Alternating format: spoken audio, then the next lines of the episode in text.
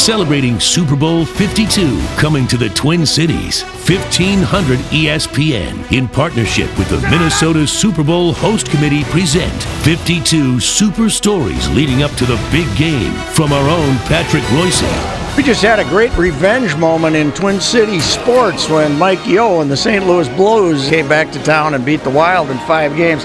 Nothing, nothing compared to Super Bowl 37, January 26, 2003, when Jon Gruden, who had been traded by Al Davis to Tampa Bay for two number ones and two number twos, comes back to the Super Bowl with the Tampa Bay Bucks and beats the Raiders 48 to 21. That game is uh, referred to often as the Gruden game for good reason. The Raiders were actually four point favorites going to that game.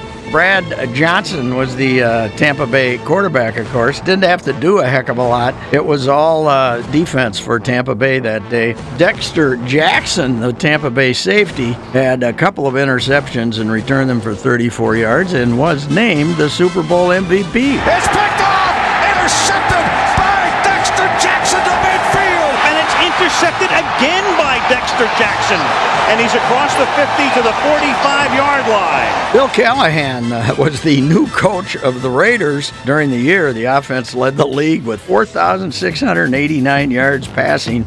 Rich Gannon, fabulous season. Didn't quite work that way in the Super Bowl. Terrible day, five interceptions. What was amazing about that game, later some of the players suggested, including Tim Brown, that Callahan had sabotaged the game. Remember that? Sabotaged the game because of his close relationship with Gruden and a mutual dislike for Al Davis. That might have been the greatest excuse ever come up with for a pathetic performance. Anyway, big shocking upset, 48 to 21. Tampa Bay just killed them. The Gruden Bowl, the revenge game for Jon Gruden against Al Davis.